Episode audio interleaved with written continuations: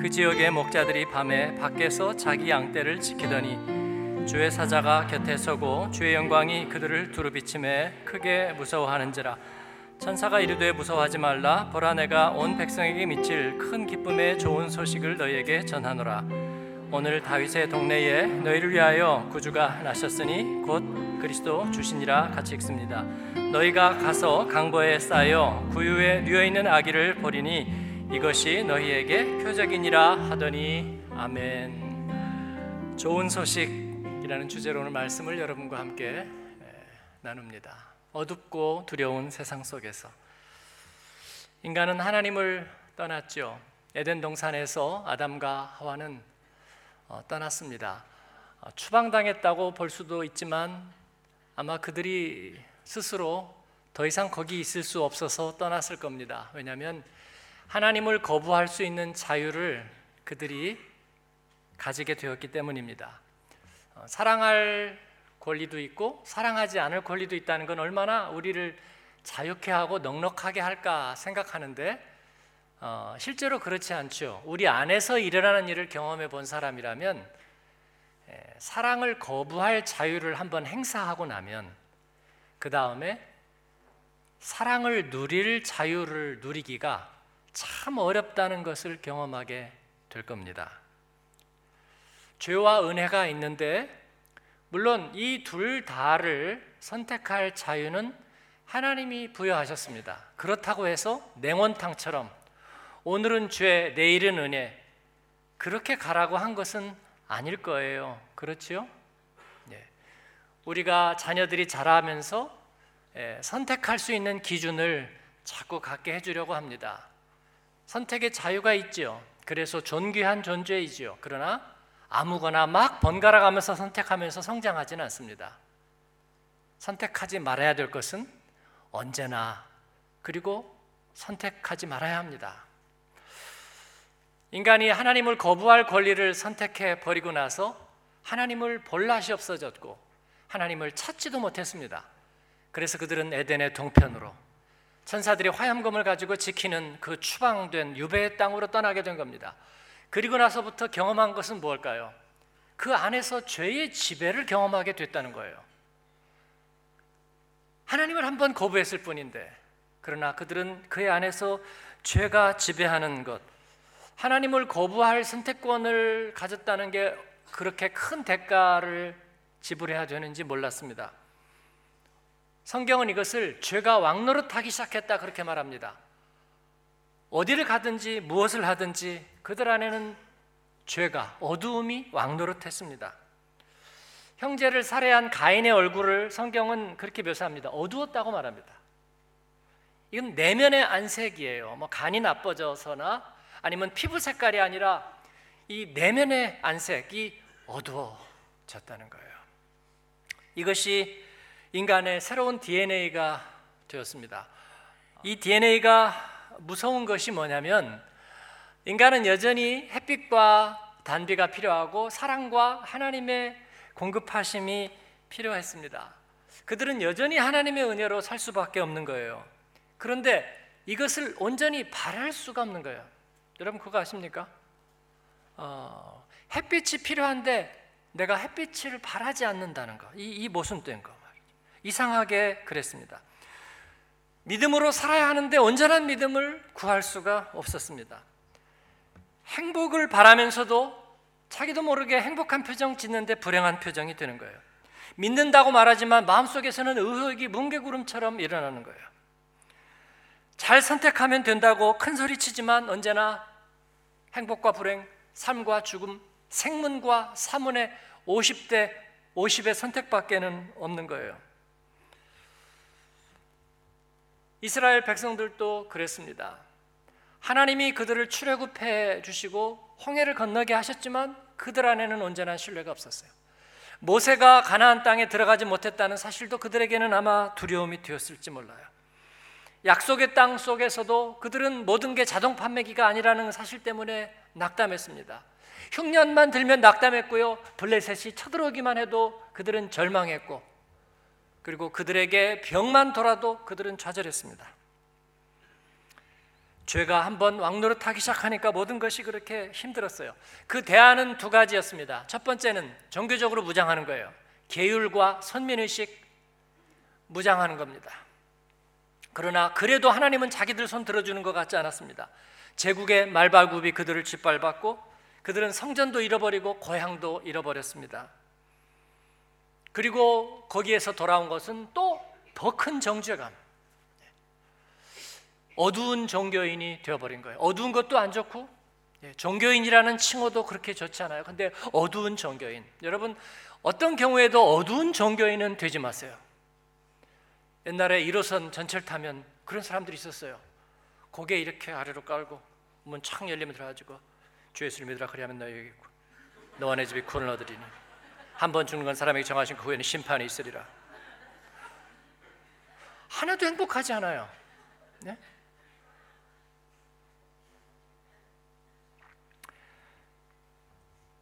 또 다른 대안은 세상 속에서 뭔가 답을 찾아보려고 하는 거였습니다. 이스라엘과 유다는 이미 그 답을 찾으려고 애를 썼습니다. 세상의 왕국을 그리고 다른 제국들과 어깨를 나란히 하려고 그들은 애를 썼고요.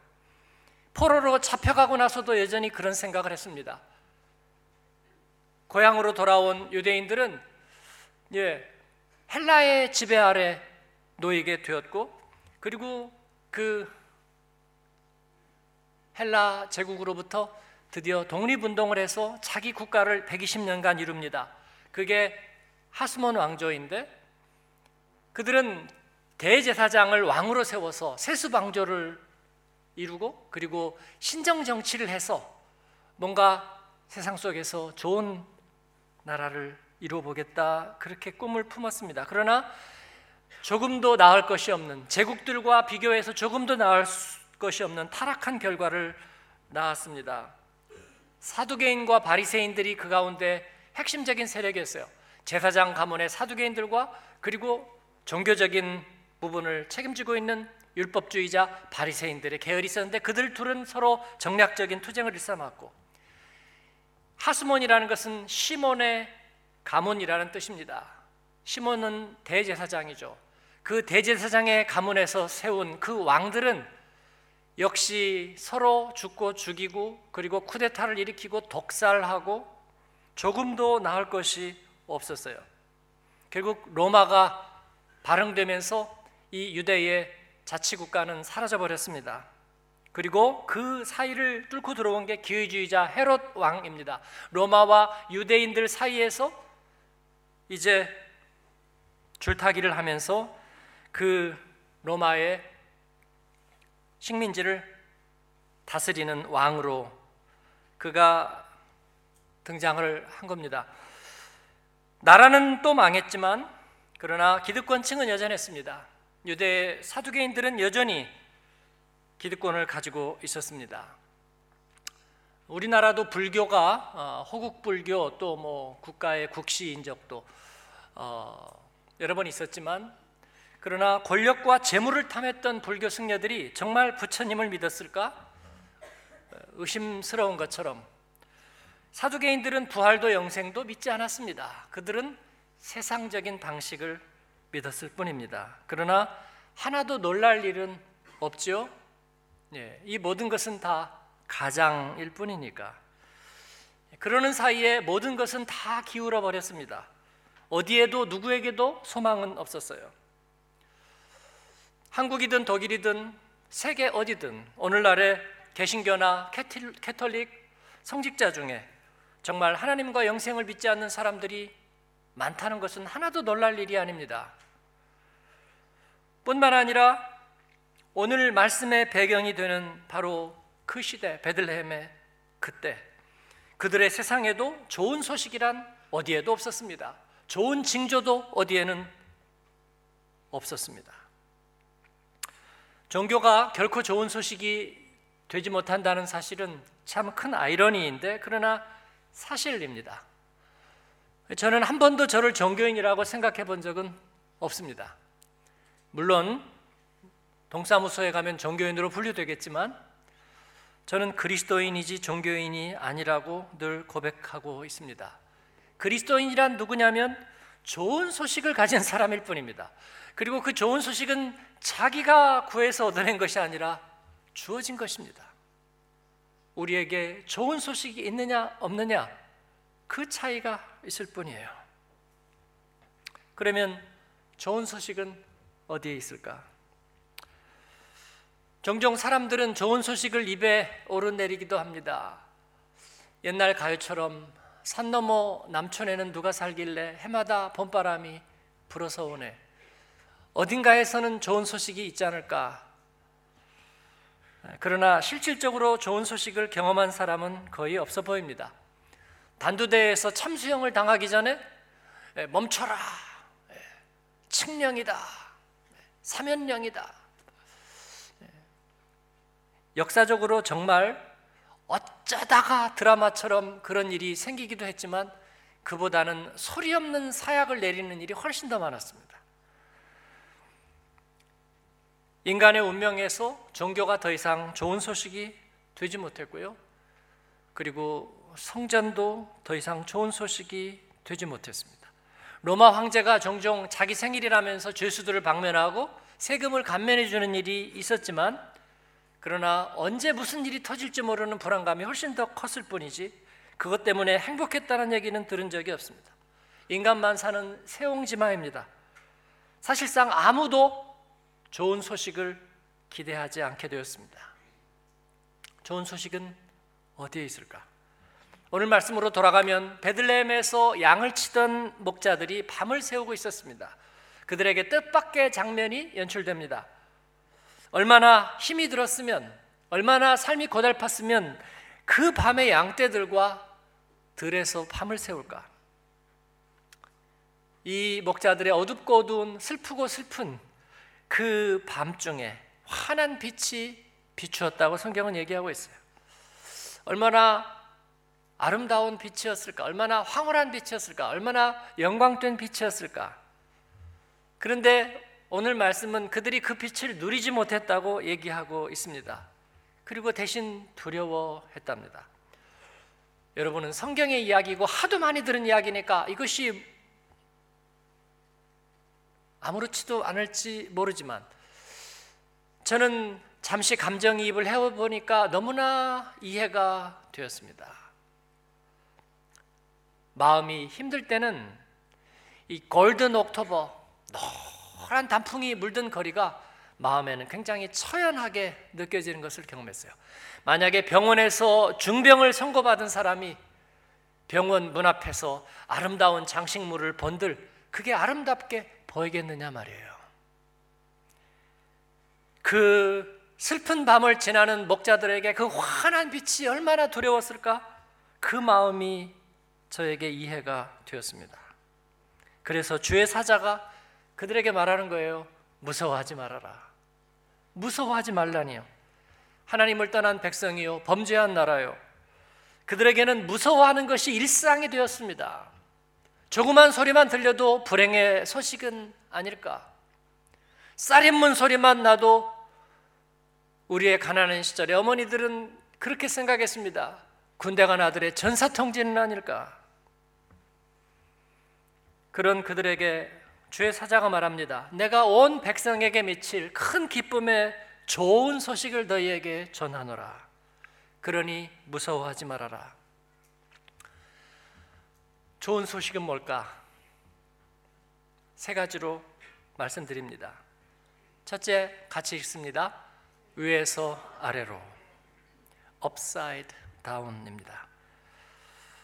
좋은 소식은 인간이 만들어내고 경험하는 제도나 법조문이나 사상이나 문화의 방식은 아니었습니다. 성경에 있는 사람들이 우습게 보여도 여러분 무시하지 마세요. 그들이 그 고대 역사를 다 거쳐서 거기까지 왔습니다. 고대 바빌론, 이집트, 아시리아, 그리고 바벨론, 신바벨론, 페르샤, 그리고 헬라, 로마를 거치면서 모든 문화, 정치, 철학, 신화, 제도, 언어 다 그들이 경험했습니다. 그러나 그들에게 좋은 소식이란 없었다는 거예요, 여러분. 한 아기, 한 사람, 한 인격, 예수 그리스도로부터 좋은 소식은 시작되는 것입니다. 오직 그분만이 모든 인생을 하나님께로 되돌려 놓을 수 있는 키를 가졌습니다. 제국이 하지 못한 일을, 교육 체계가 하지 못한 일을, 고등 언어와 고등 문화가 하지 못한 일을 어떻게 한 시대를 풍미한 철학이 하지 못한 일을 어떻게 한 개인이 할 수 있을까? 그러나 사실입니다. 예수님 없이는 신약 성경이 없습니다. 아예 없어요. 교회도 없습니다. 대개 인물은 사라져도 경전은 남는 법이지요. 그러나 예수님 없이는 경전이 없습니다. 한국의 말 잘하는 그 도울 김용옥 선생이 어, 예수님과 바울을 나누는 얘기를 한 것을 들은 적이 있어요. 그가 처음 한 얘기는 아니고 아, 우리 계몽 시대에 들어서면서 예, 이제 성경을 인간의 이성으로 이렇게 편집하고 가위질하기 시작하면서 한 첫 번째 일이 그거였어요. 예수님의 종교와 이 초대교회의 종교가 서로 다른 거라는 거예요. 예, 바울은 자기의 사상을 발전시켰을 뿐이지 예수님과는 다르다 그런 얘기를 하는데 이것은 어, 인본주의적인 입장에서 성경을 그냥 경전으로 그렇게 볼 때에 할 수 있는 이야기예요. 그러나 예수 그리스도라는 한 존재가 빠져버리면요. 바울 자체는 아무것도 얘기가 없어요. 그걸 빼고도 뭔가 건더기가 남아야 되는데 아무것도 남는 게 없어요. 여러분. 신약 성경과 서신서 자체가 예수 그리스도 딱 빼면 남는 게 아무것도 없어요. 예수님의 존재가 아니라면 들의 백화파를 보라 공중의 새를 보라 그게 무슨 말이에요 도대체 예수님이 예수 그리스도가 그 말씀을 담았기 때문에 그 말씀이 있는 거예요 여러분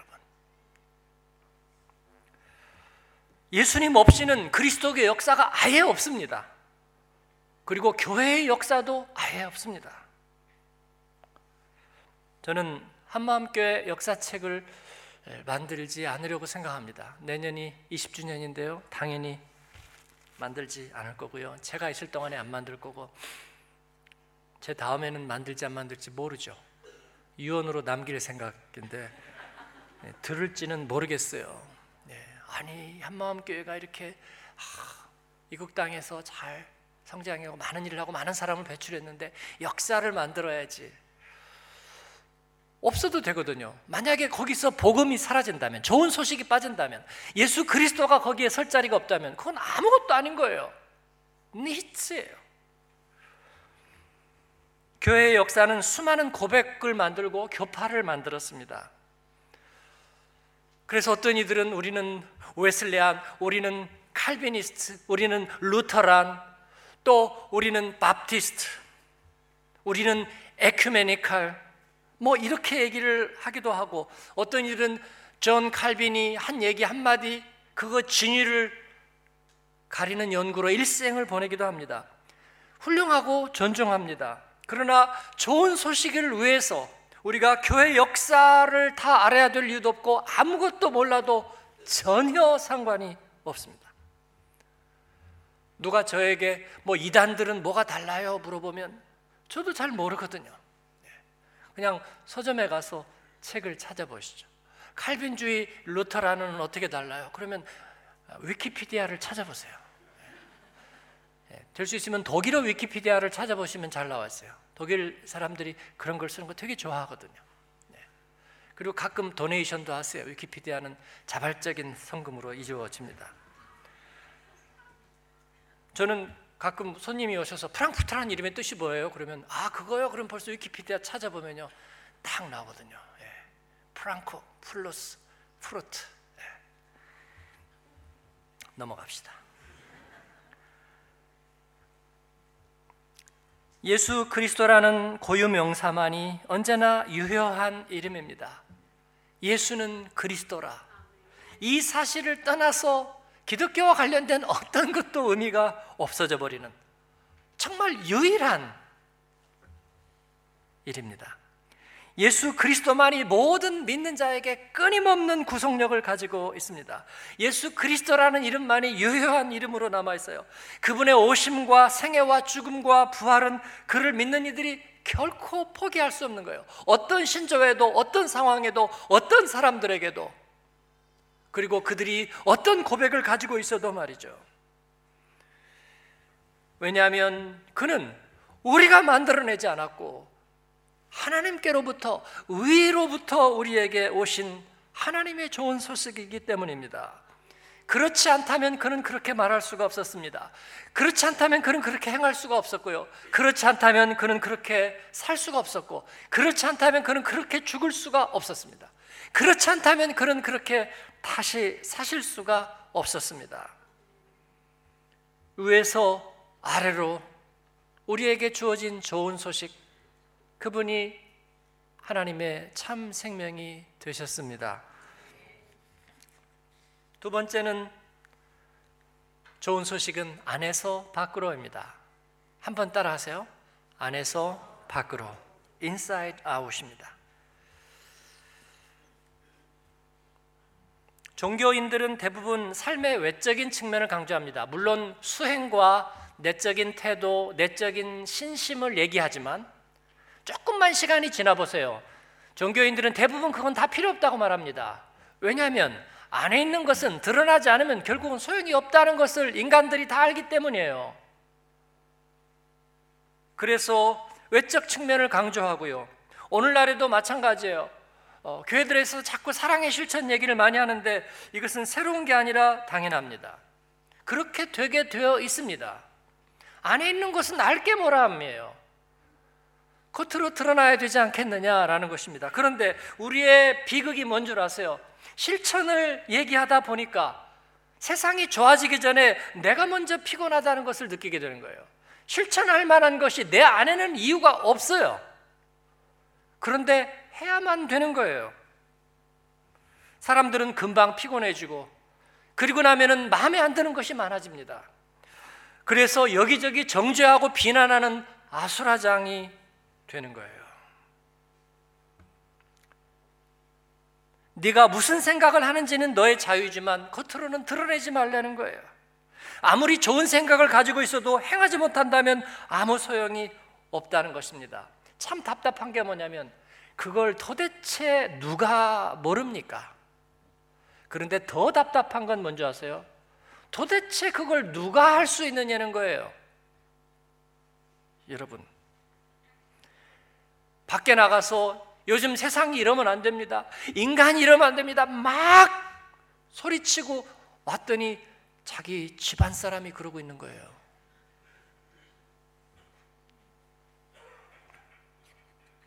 속은 지옥인데 겉으로는 평화를 가장하는 것. 괴로워도 참고 할 일을 하라는 것.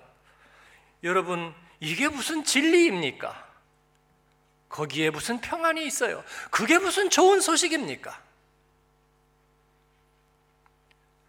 오직 예수님께서 이 순서를 바꾸셨습니다. 안에 생명을 담으실 수 있는 그분만이 이 순서를 바꾸셨습니다. 하나님과 화평을 누려야 세상에서 행복함을 누릴 수 있다는 걸 보여주셨습니다. 세상에서 행복하자가 아니라 하나님과 화평을 누리니 우리가 세상에서 행복이 보이는 것입니다. 화평케 하는 자가 될 수 있는 겁니다. 하나님께 감사하니 물고기 두 마리, 보리떡 다섯 개가 광야에서 나누고 나누고 나눌 수 있는 식탁이 됨을 보여주셨습니다. 안에서 죄 사함을 경험하자 외적으로 몸에 질병이 낫는 것을 보여주셨습니다. 많은 사람이 예수님을 만난 것만으로 죄의 행실을 버릴 수 있는 것을 깨닫게 해주셨습니다. 그 거룩하신 하나님의 인격을 바라보는 것만으로도 그의 평판이 바뀌는 것을 경험하게 해주셨습니다. 이것이 진짜 좋은 소식입니다. 그리스도께서 우리 안에 계시면 나같이 정말 우리 속을 한번 열어볼까요? 아, 정말 웃기, 웃기기가 한량이 없어요. 네, 정말 웃겨요. 웃기고 아 정말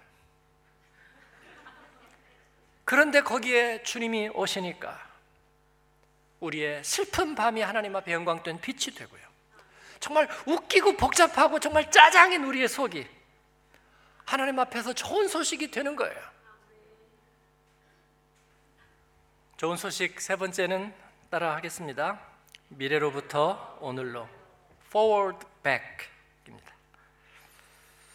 주님이 우리에게 좋은 소식이 될 수 있었던 것은 우리 미래로부터 우리를 보셨기 때문이에요.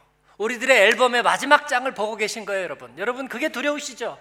여러분의 인생의 마지막 장이 어떻게 될지, 에필로그를 어떻게 쓸 수 있을지, 네? 우리가 꿈꾸고 바라고 간절하고 애태우던 그것들은 마무리 질 수 있을까? 그게 궁금하잖아요. 우리 주님이 거기에 대한 답을 알고 계시는 거예요. 그리고 그 미래로부터 주님은 거슬러 올라오셔서 위대한 감독처럼 첫 장면과 엔딩 장면을 주님께서는 갖고 계시고 그분은 우리에게 오셨습니다. 그래서 그분은 길이 되시는 것입니다. 그의 인생의 우리 인생의 로드맵이 되시는 거예요. 그분은 십자가를 지나 죄와 벌에서 우리를 건져내셨습니다. 우리가 어떻게 이 세상에서 좋은 소식으로 살 수 있는지를 깨닫게 해주셨어요. 성령의 지각을 열어서 우리에게 그렇게 할 수 있는 힘을 주셨습니다. 사랑하는 여러분, 위에서 아래로 우리에게 오신 주님의 생명을 받아 누리는 저와 여러분 되기를 바랍니다. 안에서 밖으로 주님의 생명을 안에서 품어서 그리고 우리들의 삶 가운데 드러내는 저와 여러분 되기를 바랍니다. 우리는 그래서 더 이상 아, 잘 사세요. 도덕적으로 사세요. 그리고 회개하세요. 그렇게 말하지 않습니다. 왜냐하면 소용이 없기 때문입니다. 또 그 반대편에서 자기를 사랑하세요. 인정해 주세요. 그렇게 말하지도 않습니다. 십자가에 주님이 우리 안에 계시면 우리는 안에서 밖으로 스며나는 인생을 살게 될 것입니다. 자기의 연약함과 그리고 죄됨을 감추지 않아도 될 것입니다. 왜냐하면 주님이 우리 안에서 이 모든 것들을 다스리시기 때문입니다. 쓴 물을 단물로 바꾸어 주실 것이기 때문이에요. 미래에서 오늘로 주님 나라는 이미 시작되었습니다. 그러나 걱정하실 필요는 없습니다. 완성은 주님께서 이루실 것입니다. 그래서 무슬림처럼 우리는 이 세상을 지배하려는 유토피아의 환상을 가지지 않습니다. 그렇다고 비관하거나 은둔하고 도피하지도 않습니다. 우리는 그 주님과 함께 우리는 좋은 소식으로 살아가면 되는 것입니다. 사랑하는 여러분, 우리 예수님은 로마의 왕궁에서 태어나실 필요가 없었습니다. 말구유에서 태어나셨지만 그것으로 충분했습니다. 이 세상의 분기점이 되기에 충분했습니다. 위로부터 오는 생명을 나누어 주기에 충분했습니다. 역사의 한 시점에 오셨지만 저와 여러분은 그때 있었습니까? 도대체 그곳에 살기를 했습니까? 우리가 뭐 배씨입니까? 예씨입니까? 그런데도 우리는 다 예수님을 영접하기에 충분했습니다. 오고 오는 세대 그리고 가까운데 먼 데서 오는 그들에게 예수 그리스도로 말미암아 하나님과 화평케 되는 길들을 주셨습니다. 아무리 생각해도 이해는 잘 안 가고 놀랍습니다. 이를 듣고 가서 전했던 베들레헴의 목자들 그 밤을 지키던 무명의 사람들, 그들은 저의 모델입니다. 그들은 먼 곳을 가지 않아도 되었고요. 대단한 자격도 필요 없었습니다. 그 두렵고 슬픈 밤을 지나던 그들이 그 주님을 가서 배웠고 그 앞에 경배했습니다. 그리고 그 소식을 전합니다. 그것으로 충분했습니다. 우리에게 좋은 소식이 있다는 것으로 충분합니다. 그게 진짜라면 말이죠. 그게 정말로 내 영혼과 내 마음 안에 있다면 말이죠.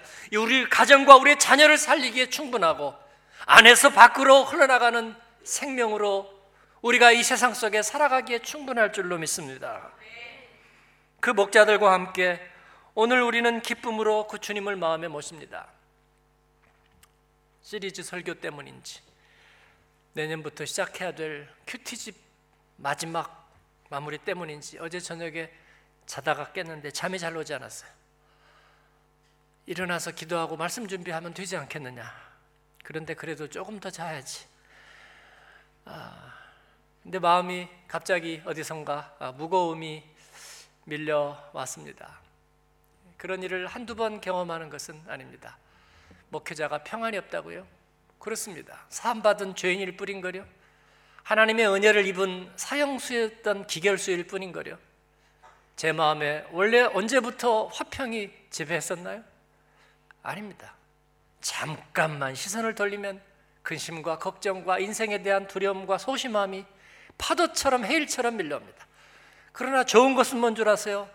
그러나 내 안에 정신분열 환자처럼 내 안에 좋은 소식이 있다는 것입니다.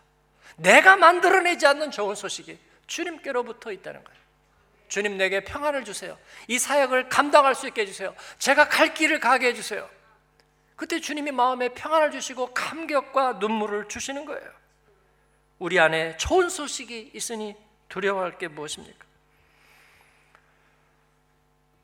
저와 여러분 가운데 새롭게 이루실 하나님의 일들을 기대합니다. 그 좋은 소식을 기대합니다. 온 세상 모든 사람을 향한 놀랍고 기쁜 소식. 우리의 작고 누추한 말구요 안에 구주가 나셨으니 그는 그리스도 우리의 주시라. 이 소식을 안고 다시 세상 속에서 그 주님과 동행하는 저와 여러분의 기쁘고 좋은 삶이 되기를 축원합니다. 기도하겠습니다. 우리 주님 앞에 감사의 고백 드리고요. 주님 누추한 내 내면 속에 나도 들여보기 싫었던 우리들의 그 깊고 깊은 죄된 존재 속에 우리 주님 좋은 소식으로 오셔서 네가 목마르구나 네가 지쳤구나 너에게 도움이 필요하구나 네가 스스로 해결할 수 없구나 그렇게 우리에게 찾아오셔서 말씀하실 때에 우리의 죄짐이 풀리고 오늘 너의 집에 구원이 임하리라 주님이 말씀하실 때에 우리의 인생의 멍해가 벗겨졌습니다. 그 주님 내 안에 임마누엘 주님으로 계셔서 고맙고 감사합니다. 내게 좋은 소식이 있음을 주님 내가 기뻐하고 내 영혼이 주님을 찬양합니다. 하나님 좋은 소식으로 살게 도와주시고 우리 주님이 그러신 것처럼 우리가 주님의 길을 예비하고 이 세상 속에 화평케 하는 자로 살게 도와주시고 나의 작은 손과 발 내가 하는 모든 일과 작은 직업과 모든 일들 속에 하나님 우리가 그 주님의 메신저 되게 하시고 좋은 소식의 도구가 되게 하여 주옵소서. 하나님 저희를 사용하여 주시옵소서. 우리 같이 감성으로 기도하겠습니다. 은혜로우신 아버지 하나님 감사합니다. 주님께서 오늘도 저희와 함께 하시고 말씀하시고 붙드시고 새롭게 하시니 감사합니다 우리에게 좋은 소식 주심을 감사합니다 하나님 좋은 소식이 어디에 우리 안에 하나님 주님 내 안에 찾아오셔서 문 두드리시고 우리 안에 오셔서 나의 주 나의 하나님이 되셨습니다. 하나님 감사합니다. 그 은혜 가운데 오늘 또 있게 하심을 감사하고 믿음의 가정, 믿음의 일터들, 하나님 믿음의 자녀들, 하나님 우리가 꿈꾸고 사랑하고 섬기고 기도하는 모든 일들 가운데 하나님께서 함께 하셔서 하나님 화평 없는 세상 오늘 또 두려움과 죄와 하나님 전쟁과 파괴 소문이 가득한 세상 속에서 하나님 우리가 주님을 예배하고 섬기고 경배하며 나갈 수 있게 도와주옵소서. 오 하나님 임마누엘 주님 우리 가운데 임하시옵소서. 예수님의 이름으로 기도합니다.